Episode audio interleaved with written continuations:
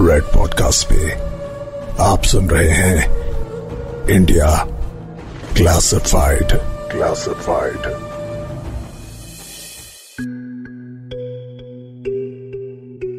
धरती पर ऐसी कई चीज़ें हैं, जिनके लिए हमारे पास कोई एक्सप्लेनेशन नहीं है। सालों की रिसर्च और सवाल जवाब के बाद भी हम ये तय नहीं कर पाए हैं कि आखिर ऐसा हुआ तो क्यों हुआ। लेकिन इस बात पर गौर करना ज़रूरी है कि इतने बड़े ब्रह्मांड में हम अकेले नहीं हो सकते। इतनी सारी गैलेक्सीज में इतने सारे सितारों के इर्द गिर्द कितने सारे ग्रह घूम रहे हैं कि सिर्फ़ हमारे ग्रह पर जीवन होने का अजम्पशन किसी बेवकूफ़ी से कम नहीं है। हज़ारों गैलेक्सीज में कहीं ना कहीं तो ऐसी जियोलॉजिकल अरेंजमेंट बनी होगी जिससे वहाँ जीवन की उत्पत्ति हुई होगी। और यह बात तो साफ़ है कि हम सिर्फ़ पृथ्वी का साइंस समझते हैं, किसी और ग्रह का नहीं। तो पृथ्वी पर किसी दूसरे ग्रह के लोगों द्वारा बनाई गई चीज़ों के पीछे की साइंस हम कैसे समझ पाएँगे?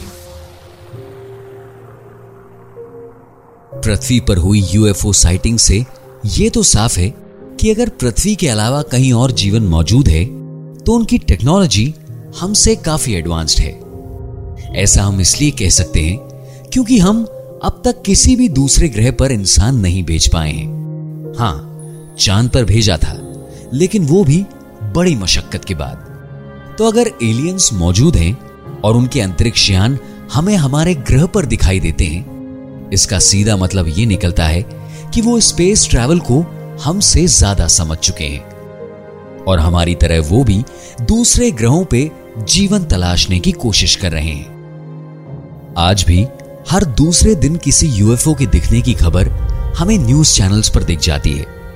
तो फिर यह मानना गलत नहीं होगा कि एलियंस सैकड़ों सालों से हमारे ग्रह पर आते जाते रहे हैं। अगर इन बातों को हम धरती पर ह्यूमन अंडरस्टैंडिंग से बाहर हो रही कुछ चीज़ों से जोड़कर देखें तो एक कंक्लूजन निकाला जा सकता है कि ये चीज़ें अगर इंसानों ने नहीं बनाई तो हो सकता है इनके बनने में एलियंस का हाथ हो। अब जो टेक्नोलॉजी हमारे पास आज भी मौजूद नहीं है तो फिर इस टेक्नोलॉजी का इस्तेमाल सैकड़ों साल पहले कैसे हो सकता है? महाराष्ट्र में स्थित अजंता एलोरा की गुफाओं के ऐसे ही मिस्टीरियस कंस्ट्रक्शन पर बेस्ड है इंडिया क्लासिफाइड का ये एपिसोड मेरे यानी सुदर्शन के साथ।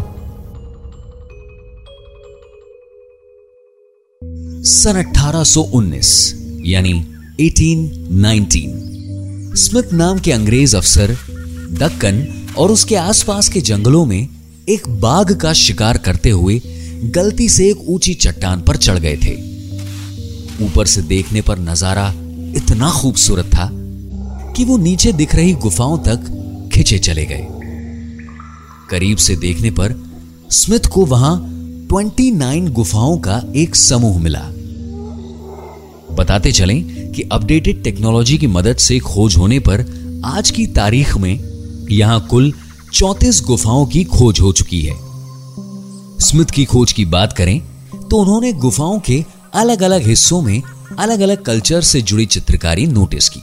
जल्द ही आर्कियोलॉजिस्ट्स ने इन जगहों पर खुदाई की और इन गुफाओं की खोज की खबर फैली तो ये गुफाएँ यूरोपियन ट्रैवलर्स में फ़ेमस हो गई। मिस्टीरियस पेंटिंग और स्कल्पचर्स के अलावा यहाँ स्तूपों जैसे बड़े बड़े बौद्ध स्ट्रक्चर भी बने थे। लेकिन इन सब स्ट्रक्चर्स में सबसे खास है केव नंबर 16 में बना हुआ कैलाश मंदिर। इस मंदिर को देखने से पता चलता है कि यह दुनिया का इकलौता मंदिर है, जो ऊपर से नीचे की ओर बनाया गया है। कहने का मतलब यह है कि जब इंसान कोई इमारत बनाता है तो सबसे पहले ज़मीन खोद कर नींव डाली जाती है मेन स्ट्रक्चर और फिर नीचे से ऊपर की ओर इमारत बनाई जाती है। लेकिन इस मंदिर को बनाने की प्रक्रिया उल्टी मालूम होती है। यानी एक पहले से मौजूद पहाड़ को काटने की शुरुआत ऊपर की ओर से की गई और फिर पूरे पहाड़ को मंदिर का रूप दिया गया। मौजूदा वैज्ञानिकों के अनुसार ऐसी तकनीक तो आज भी मौजूद नहीं है। तो फिर उस जमाने में इंसानों द्वारा इतना बड़ा मंदिर बनाया जाना इम्पॉसिबल ही लगता है। 250 फीट की ऊंचाई पर चढ़कर इतनी बारीक कारीगरी करना आज भी बड़ा ही मुश्किल है, क्योंकि वहाँ की चट्टानों पर चढ़ना ही मुश्किल है। काम करना तो दूर की बात। साथ ही इस मंदिर के बड़े से स्ट्रक्चर पर कई जगह रामायण और महाभारत के कई अंश उकेरे गए हैं। अगर इतना सब कुछ इंसानों के द्वारा किया जाना असंभव है तो फिर यह सब किया किसने? इस सवाल के दो जवाब हैं। या तो भगवान जैसी दिव्य ताकत ने इस मंदिर को बनाया है, या फिर एलियंस ने। या यह भी हो सकता है कि उस समय इंडियन टेक्नोलॉजी इतनी एडवांस रही हो कि यह मंदिर इंसानों ने ही बनाया हो। खुदाई में निकला कोई भी पत्थर मूर्ति या सामान कितना पुराना है, इसका पता लगाने के लिए आर्कियोलॉजिस्ट्स कार्बन डेटिंग जैसी लेटेस्ट टेक्निक का इस्तेमाल करते हैं। जब एक अप्रोक्सीमेट टाइम पीरियड का अंदाज़ा लग जाता है, तब पत्थरों पर बनी डिजाइन्स और मूर्तियों को दूसरी आर्कियोलॉजिकल खुदाइयों में से निकली सेम टाइम पीरियड चीज़ों में कंपेयर किया जाता है।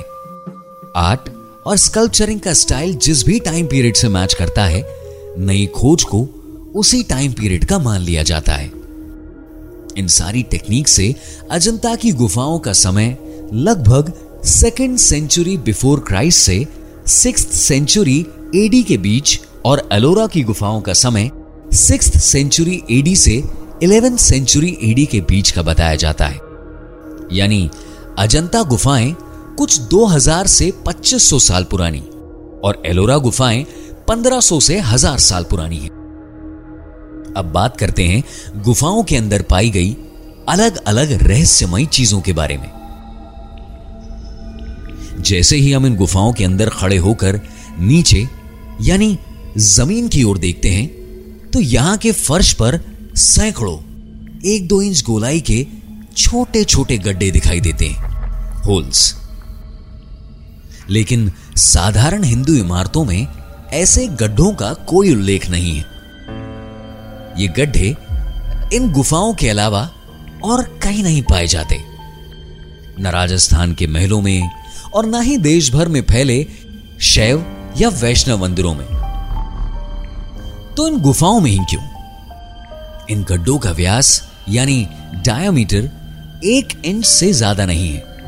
यानी ये गड्ढे सिर्फ़ हवा के आने जाने वाली वेंटिलेशन के लिए बनाए गए थे। लेकिन ज़मीन में हवा जाने से किसका फ़ायदा? दरअसल, इन गड्ढों के होने से इस बात को बल मिलता है कि इन गुफाओं के नीचे एक बहुत बड़ा शहर छिपा हुआ है। इस शहर में हवा और रोशनी ठीक से पहुँच सके, इसलिए ये गड्ढे बनाए गए। हो सकता है कि ये शहर कुछ ऐसे लोगों के लिए बना हो जो समाज के साधारण लोगों के सामने नहीं आना चाहते हो। जैसे एलियंस। ऐसा ही एक अंडरग्राउंड शहर हमें यूरोपियन कंट्री टर्की में भी दिखाई देता है। टर्की में मिले इस अंडरग्राउंड शहर को डेरिन कुयू नाम दिया गया। इस शहर के सन 780 से 1180 के बीच बनाए जाने के सबूत साइंटिस्ट्स और आर्कियोलॉजिस्ट्स को मिले हैं। लेकिन टर्की के अंडरग्राउंड शहर डेरिन कुयू और अजंता अलोरा की गुफाओं में डिफरेंस है। एक्चुअली डेरिन कुयू की बनावट को देख के लगता है कि यहाँ इंसान ही रहा करते होंगे। रिसर्चर्स का कहना है कि ज़मीन से 60 मीटर गहराई पर बसे शहर में करीब बीस हज़ार लोग अपने पालतू जानवरों के साथ रहे होंगे। यहाँ के दरवाजे और रास्ते बड़े बड़े हैं, जिससे यहाँ इंसानों का आना जाना आसान रहा होगा। लेकिन एजेंटा एलोरा की गुफाओं के नीचे मिले अंडरग्राउंड शहर के दरवाजे छिपे हुए और छोटे हैं। इनमें से किसी इंसान का निकल पाना नामुमकिन सा लगता है। इसीलिए अजंता एलोरा के अंडरग्राउंड शहर को देखकर आर्कियोलॉजिस्ट अभी तक यह पता नहीं कर पाए हैं कि यहाँ आखिर रहता कौन था। फिर से बात शुरू करें अजंता एलोरा की। यहाँ की गुफाओं में बनी मूर्तियों में कुछ अजीब चीज़ें दिखाई देती हैं। केव नंबर थर्टीन में बने मंदिर की भगवान की मूर्ति को देखकर ऐसा लगता है, जैसे मूर्तियों के भगवान पृथ्वी के धरातल पर बैठे और उस मूर्ति के ठीक नीचे एक खांचे में इंसानों से छोटे आकार के कुछ जीवों की मूर्तियाँ बनी हुई हैं। इस पूरी मूर्ति को एक साथ देखने पर ऐसा प्रतीत होता है, जैसे भगवान तो धरती पर हैं, पर ये दूसरे जीव ज़मीन के नीचे रहते हैं। इन जीवों के आकार पर ध्यान देने से यह भी दिखाई देता है कि ये जीव इंसानों से बहुत अलग हैं। कॉमन टर्म्स में ऐसे जीवों को ह्यूमनॉइड्स कहा जाता है। इससे निष्कर्ष निकलता है कि या तो हमारे पूर्वजों को इंसानों जैसे दूसरे जीवों के बारे में जानकारी थी, या फिर ये मूर्तियाँ उन दूसरे जीवों ने ही बनाई है। लोगों द्वारा इन गुफाओं में ह्यूमनॉइड्स का एलियंस होने का दावा यहाँ बनी कुछ भूमिगत गुफाओं के बेसिस पर किया जाता है। केव नंबर 13 से लेकर केव नंबर 29 तक बनी ये अंडरग्राउंड गुफाएँ शुरुआत में ऊपर ऊपर से तो साधारण लगती है। लेकिन अंदर की ओर जाने की कोशिश करने पर पता चलता है कि इन भूमिगत यानी अंडरग्राउंड गुफाओं की ऊंचाई इतनी कम है कि किसी आम इंसान का इन गुफाओं के अंदर जाना असंभव लगता है। ऊपर से इन गुफाओं की गहराई में अंधेरा इतना ज़्यादा है कि इंसानों का इसमें रहना मुश्किल ही लगता है। इसका मतलब यह है कि अंडरग्राउंड गुफाओं का निर्माण इंसानों द्वारा इस्तेमाल करने के लिए नहीं किया गया था। सवाल फिर वही, अगर इंसान नहीं तो और कौन? इतनी मेहनत किसके लिए की गई? और वो भी उस समय में, जब शायद ये सब बनाना इतना आसान भी नहीं रहा होगा। किसे ज़मीन के नीचे छुपाए रखने के लिए इन गुफाओं को ज़मीन के अंदर बनाया गया? ऊंचाई और गहराई के साथ आश्चर्य करने की एक और बात है यहाँ की अंडरग्राउंड गुफाओं में। जब हम इन भूमिगत गुफाओं की दीवारों को देखते हैं, तब पता चलता है कि आमने सामने की दो दीवारों की दूरी इतनी कम है कि इंसान को उन दीवारों के बीच खड़े रहना ही इतना मुश्किल है। कि इन दीवारों के बीच रहने की बात तो इंसान सोच भी नहीं सकता। साथ ही, केव 13 से लेकर केव 29 में कई हिंदू, बौद्ध और जैन मंदिर भी दिखाई देते हैं। यहाँ के हर मंदिर में मूर्ति के ठीक पीछे छिपे हुए दरवाजे बने हुए मूर्ति को सामने से देखने पर ये दरवाजे दिखाई नहीं देते। यानी इन दरवाजों की जानकारी सिर्फ़ उन लोगों को थी जो इन दरवाजों का इस्तेमाल करते थे। यानी इन दरवाजों का इस्तेमाल भी किसी को छुपाने या संकट काल में किसी से छुपने के लिए किया जाता था।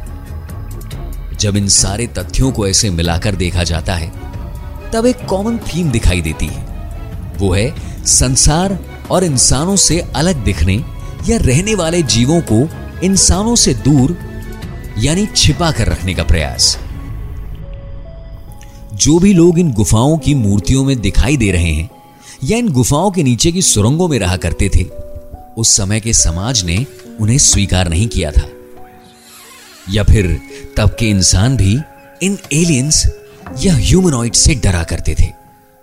इन गुफाओं पर इतने सारे राजाओं, धर्मों और शायद एलियंस ने अपनी छाप छोड़ी है कि ज़िंदगी की शुरुआत से आज तक का सारा इतिहास इन गुफाओं में कैद हो चुका है। लेकिन एक और बात गौर करने वाली है कि अगर हम कैलाश मंदिर का निर्माण को लेकर एक्स्ट्रा टेरेस्ट्रियल क्रिएचर्स यानी एलियंस की पॉसिबिलिटी को कंसिडर ना करें, क्योंकि उसका कोई सबूत हमारे पास नहीं है तो सोचिए, इस समय के भारतीय लोगों के पास कितनी एडवांस कंस्ट्रक्शन टेक्नोलॉजी रही होगी। इतने सारे ज्ञान को समेटने और समझने में हमें बहुत वक्त लगेगा। यह तो तय है। लेकिन तब तक ये गुफाएँ अपने गर्भ में दुनिया की सबसे बड़ी मिस्ट्री समेटे हमारा इंतज़ार करती रहेगी। तो इंडिया की ऐसी और भी मिस्ट्रीज के बारे में जानने के लिए मेरे यानी सुदर्शन के साथ सुनते रहिए India classified you are listening to red podcast India classified creative team Piyusha Bhargava, Rohan Bapat. Sound design by Sudhir Tiwari. Send your feedback and suggestions right to us at podcast at redfm.in.